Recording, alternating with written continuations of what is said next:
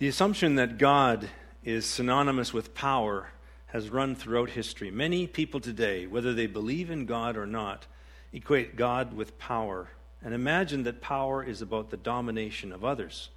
When we take for granted this distorted view, we miss just how radical a view of God the New Testament proposes. Jesus said that he came not to be served, but to serve and to give his life as a ransom for many. And the very idea that God would take the form of a man and come to earth was foolishness to most people who lived during the time of the Bible. The idea that God would then be a servant of others was even more foolish. But the pinnacle of foolishness for many was the idea that this God would then allow himself to be killed. The apostle Paul wrote in 1 Corinthians 1:23 that we preach Christ crucified, a stumbling block to the Jews and foolishness to the Gentiles. The popular view of deity or God was that he had to be powerful, that he had to be using his power to bring others into submission to him. And yet Jesus came and he said, I'm among you as one who serves. Today, as we continue in our study in the Gospel of Mark, uh, we're going to be talking about the upside down kingdom that Jesus came teaching and proclaiming, where the first shall be last and the greatest shall be the servant of all. And I want to say to you this, this morning that not only did Jesus, the man, incarnate God, not only did he define true masculinity, not only did he epitomize real servanthood, but because of these three, he also is an, a model of excellence in leadership. So the fact that he was incarnate God, that he defined true masculinity, that he epitomized real servanthood, means that he is a model of excellence in leadership. In Mark chapter 10, we read of yet another time when Jesus pauses to tell his disciples what is going to happen in Jerusalem. They leave the area of Jordan. We've been talking about that area. We notice in verse 46 of Mark 10 that they pass through Jericho, which is near the northern end of the Dead Sea, just over a thousand feet below sea level. And just 14 miles away is the city of Jerusalem at an elevation of 2,500 feet above sea level. So when people spoke about going to Jerusalem, generally they spoke about going up to Jerusalem. And let's now look at Mark chapter 10, the scripture reading this morning. Mark chapter 10, beginning with verse 32. And um, I'd ask you to stand with me as we hear God's word read to us. Mark 10, 32 to 45. They were on their way up to Jerusalem with Jesus leading the way. And the disciples were astonished, while those who followed were afraid. Again, he took the twelve aside and told them what was going to happen to him. We are going up to Jerusalem, he said, and the Son of Man will be betrayed to the chief priests and teachers of the law. They will condemn him to death and will hand him over to the Gentiles, who will mock him and spit on him, flog him, and kill him. Three days later, he will rise. Then James and John, the sons of Zebedee, came to him. Teacher, they said, we want you to do for us whatever we ask. What do you want me to do for you? He asked. They replied, Let one of us sit at your right and the other at your left in your glory. You do not know what you are asking, Jesus said. Can you drink the cup I drink or be baptized with the baptism I am baptized with? We can, they answered. Jesus said to them, You will drink the cup I drink and be baptized with the baptism I am baptized with. But to sit at my right or left is not for me to grant. These places belong to those for whom they have been prepared. And when the ten heard about this, they became indignant with James and John. Jesus called them together and said, You know that those who are regarded as rulers of the Gentiles lord it over them, and their high officials exercise authority over them. But not so with you. Instead, whoever wants to become great among you must be your servant, and whoever wants to be the first must be the slave of all. For even the Son of Man did not come to be served, but to serve, and to give his life as a ransom for many. This is God's word. In Luke chapter 9, 51, we read the passage where it says that Jesus set his face toward Jerusalem. And we've come to see in our study of the Gospel of Mark how uh, Jesus' earthly ministry was now coming to uh, a close, and he was intent on pursuing the reason why he came to earth, embracing the Father's will for his life. Nothing would deter him, nothing would distract him. He was resolved to go up to Jerusalem at the time of the Passover, even though he knew what awaited him there. John's gospel tells us that on this time, uh, something that the other three gospels do not say, that at this stage of the ministry of Jesus, they get sent a word from Mary and Martha, the brother of Laz- the sisters of Lazarus that he is sick. Now, Lazarus, Martha, and Mary were good friends of Jesus, and yet when he hears about the urgent request to come, Jesus waits two more days, we read in John 11 6. He's on his way to Jerusalem, and the town of Bethany, where Lazarus lived, was only two miles east of Jerusalem. And so, after waiting two more de- days, Jesus then says to the twelve, Let us go back to Judea. And the disciples respond by saying, but, Rabbi, a short while ago, they tried to kill you there. Instead of responding to them, Jesus says he's going back because Lazarus is dead and he's going to raise him from the dead. And sarcastically, Thomas responds by saying, Well, let us also go that we may die with him. And so, this passage in John tells us that the disciples are becoming more and more aware of what is waiting for Jesus in Jerusalem and how it might even implicate on them. In chapter 1032 of Mark, that it says that they were astonished at his plan, while others were actually f- afraid. And so, in this and other passages like it, Jesus models what, what servant leadership is all about. And I must confess that as even I use the terminology of servant leadership, there was a time in my ministry when I would have avoided it because it to me had the appearance of being an almost invisible, wimpy, spineless kind of leadership that does whatever it's told, never ruffles the feathers, avoids taking sides, and generally acquiesces to anyone on almost anything.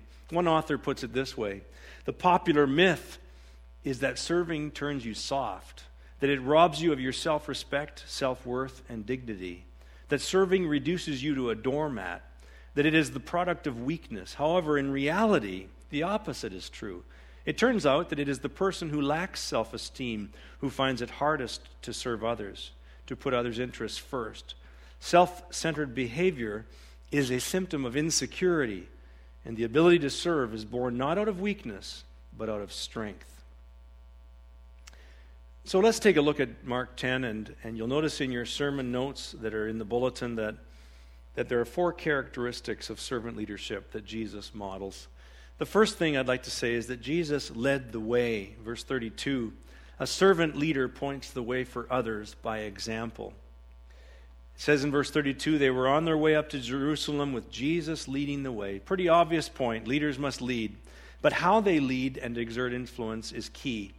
And Mark describes Jesus in this passage almost like a, a military commander out in front of the troops, uh, leading the procession up to Jerusalem. Sometimes the New Testament does present Jesus that way, like in Colossians 2:15, and having disarmed the powers and authorities, he made a public spectacle of them, triumphing over them by the cross. But the primary way that Jesus is depicted was more the, the humble Jesus by example. We see, for example, on the night before his crucifixion, he bows and he washes the feet of the disciples in John 13. After he's done that, he puts aside the towel and he sits down at his place again and he says to them, Do you understand what I've done for you? You call me teacher and Lord, and rightly so, for that is what I am. Now that I, your Lord and teacher, have washed your feet, you should wash one another's feet. I have set you an example that you should do as I have done for you. So a servant leader points the way but they do it most by example. A worldly leader will often pass off the hard things, delegate the tough stuff, speak about high ideals, but live at a lower plane. A servant leader has what is called integrity in what he or she is doing, showing in how he or she lives. Webster's online dictionary stated that the word integrity was one of the most looked up words in recent years. In 2005, actually, it topped the list of most looked up words in online dictionaries. The word integrity. In the Latin form base, it is, is its origin is integritas, which is where we get the math term integer from. An integer is a whole number that is not divided. A life of integrity is a life that is not divided or compartmentalized. Who you are in one situation is who you are in another situation when it comes to core values.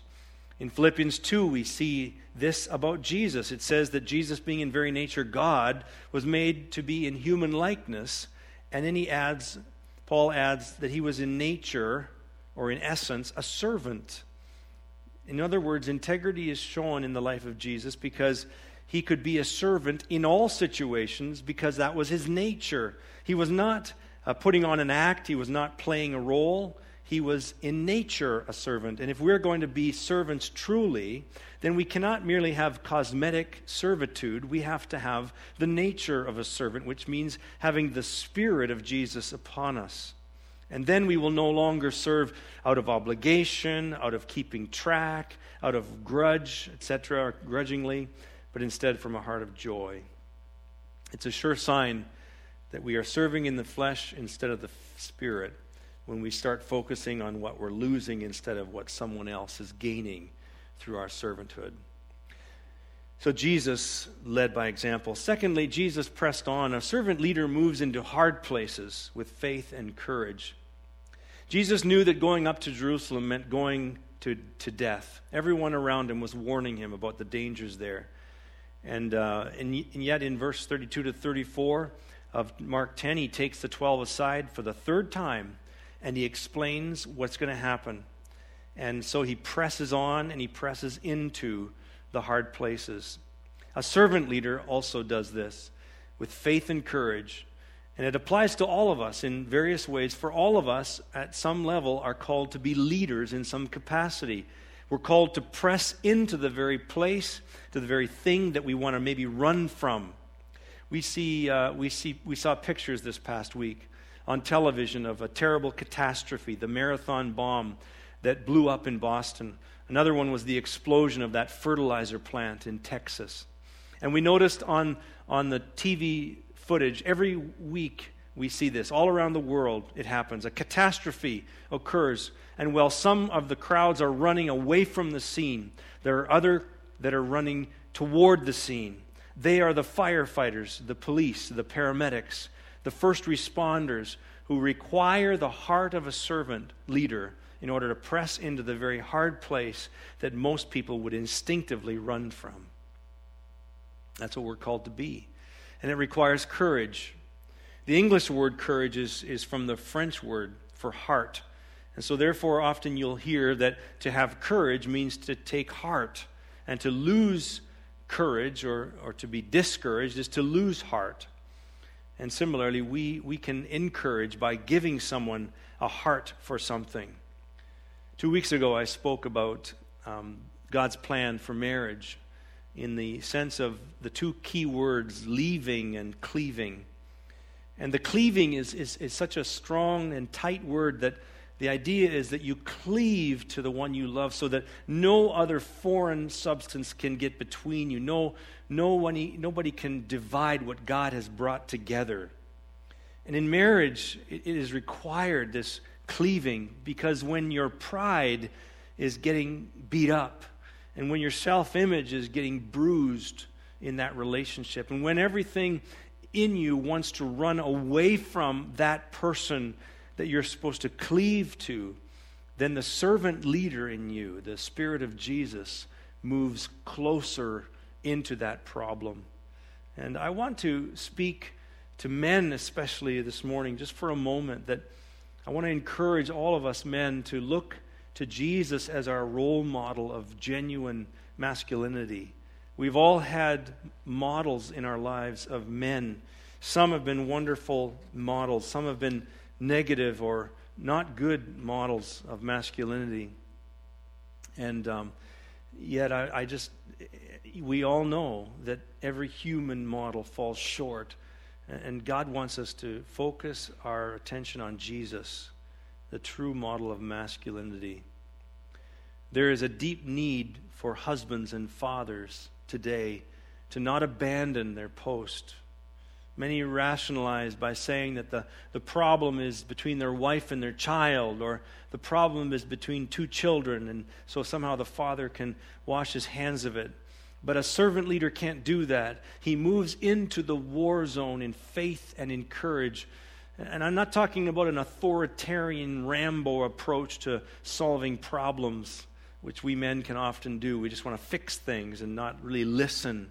I'm talking about the soft, compassionate, yet firm and clear approach, a relational approach. Too often, we husbands can be impatient and we don't want to get down and dirty in the trenches of relational conflict.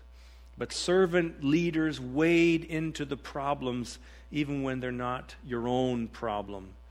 It's like here at, at, our church family at White Ridge Baptist Church, we cannot, as pastoral staff or as board members, we cannot say, well, oh, the problem is with the, the, the men's group or the women's group or the life groups, or the problem is with that committee or this committee. If there's a problem in the house, then the problem is with the leadership over the house. That applies to marriage and family life, it applies to business, it applies to politics, it applies to church, because that's what servant leadership does. And that leads us to our, our next point, and that is that Jesus called people together when there was a problem. A servant leader works for relational harmony when, with mercy and fairness.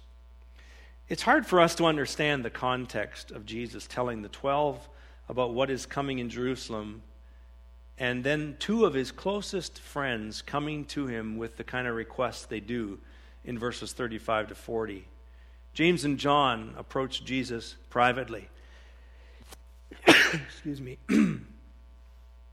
they approach him privately and they ask him to do whatever they ask for a strange blank check request. Matthew's gospel adds that it was their mother Salome that put them up to this in chapter 20, verse 20. And we have good reason to believe that she indeed was uh, present. She was a sister to Mary, the mother of Jesus. And that would make James and John Jesus' first cousins and Salome his aunt. And so there's really a very good possibility here that, that there was the hope that somehow the family connection with Jesus would serve to garnish some future favor for the two brothers. And of course, we see that occur in the world all around us, this, this nepotism. But Jesus, a servant leader, is not swayed even by family ties. We've seen this in Scripture in Mark already, as we've seen. And Jesus asks the two brothers what they want. It turns out to be an absolutely selfish request for glory and honor. They want to sit on his right and left in his kingdom. Can you imagine? In Bible times, the right was a position of honor and the left was reserved for an intimate friend. So this was an inappropriate request that arises out of a false sense of entitlement and personal ambition. It's attempting to beat the other 10 disciples to the request, kind of, kind of like calling shotgun on kingdom things or dibs on honored places. And how Jesus responds shows us a servant leader who works for relational harmony with mercy and fairness. Notice what happens. Jesus acknowledges that they will drink the cup that he will drink. This is a metaphor in the Old Testament for suffering. Isaiah 51, 17, and 22 uh, shows us that. He also says that they will be baptized with the same baptism as he, a metaphor again for being plunged into suffering like Psalm 42 7 suggests. Actually, James, the apostle, would be the first of the 12 to be martyred. We read in Acts chapter 12, verse 2. John would be martyred, persecuted many years later by the Romans at the end of a long life. We read about it in Revelation 1, verse 9. But Jesus goes on to say to the two brothers, To sit at my right or left is not for me to grant. These places belong to those for whom they've been prepared. And so here is an incredible point. Jesus, as a servant leader, tells the two that not only is this none of your business as to where you're sitting in kingdom, but it's none of mine either, he says. And it tells us something very critical about servant leadership, and that is that servant leadership submits to other leadership. Jesus submitted to the sovereign will of his Father. And it's one of the guiding lights for all servant leaders that the knowledge that we are under someone else's authority that we will be called to give an account one day.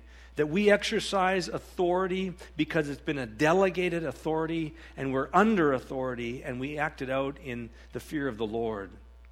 One of the convictions that we have, for example, as we gather this evening for Pastor Kevin's ordination, is that what we do tonight does not confer on Kevin anything at all, really. Rather, what we do tonight is affirm what has already been conferred on him by God alone. When we lay our hands on him and pray for him, it, it will be because we recognize that the mighty hand of God has already been on Kevin.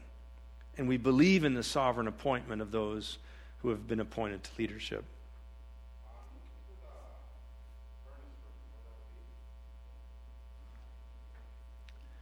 J. Oswald Sanders writes in his book, Spiritual Leadership, that the word ambition comes from a Latin word meaning campaigning for promotion. He says the phrase suggests a variety of elements social visibility, approval, popularity, peer recognition, the exercise of authority. Ambi- ambitious people, in this sense, enjoy the recognition of power that comes with position and authority and money but Jesus is, is defining greatness in a completely new standard. Now, in verse 41, we read that when the other 10 disciples hear about what James and John have done, they're indignant, they're angry. And what does Jesus do? Does he tell them, You 12 work this out on your own? No, he calls them all together. Because Jesus believed that if there was a problem in the camp, it was his problem. If there was a problem among the 12, it was his problem. A servant leader does not wash his hands of any matter like Pilate did at the crucifixion of Jesus. A servant leader moves into the problem area, calls the people together to work for relational harmony in mercy and in fairness. And Jesus is an example of that. Well, finally, um, fourthly, I want to look at verses 42 to 45 of Mark 10. A servant leader uses greatness and authority to serve and to give to others. In many places today, both in the political arena and in private enterprise, human authority is all about control. The circulation of who is on top simply results in more of the same. Just the names have been changed. Pagan leadership is rooted in self interest, lording it over others, using authority and position to advance personal agendas. The disciples had been taught by the other Jewish rabbis that when the Messiah comes, that what he will do is he will right the wrongs that the Romans have, have uh, committed against them. He will, he will then put the Romans on the bottom and elevate Israel to its natural birthright position on top. But when Jesus comes preaching his kingdom, the upside down kingdom is a, a different sort of upside down kingdom. The greatest among you, Jesus said, must become the servant of all and the first shall be the last. Wow, how do we work that out in our everyday lives? He said, even the Son of Man, even Jesus, the eternal God, did not come to be served on earth, but to serve and to give his life as a ransom for many. This term ransom was used for a compensation for personal injury or a crime against you. It was a purchasing word, the freedom of a slave at a certain ransom price. It actually had three ideas. One was that the shame and guilt had to be atoned for by a blood sacrifice. We see in the early pages of Genesis, when Adam and Eve had sinned against the Lord, the very first indication of this blood sacrifice is in the skin of animals that are used for clothing to cover up the shame and the nakedness of Adam and Eve in their sin. The first death in Scripture was not Abel, it was animals as a sacrifice. Second thing is about, about this ransom redemption theme is that God Himself would provide the necessary sacrifice for sin. And thirdly, that the sacrifice had to be unblemished. And so, this idea of a payment being made, a substitute in the place of the sinner being given, a perfect sacrifice, unblemished, all of this comes together in the New Testament when the words redemption and ransom are used. And all of it comes into clear focus in Jesus Christ, the Lamb of God, the unblemished, spotless Lamb of God who takes away the sin of the world, who is our substitute, who is also the one who comes as the kinsman redeemer, the one who comes and redeems those who are lost and in slavery to sin. And so, this idea of being in place of is clearly in Scripture.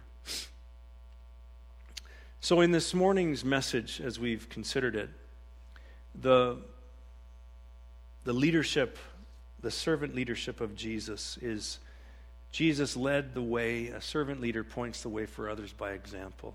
Jesus pressed on. A servant leader moves into hard places with faith and courage. Jesus called together. A servant leader works for relational harmony with mercy and fairness. And Jesus served and gave.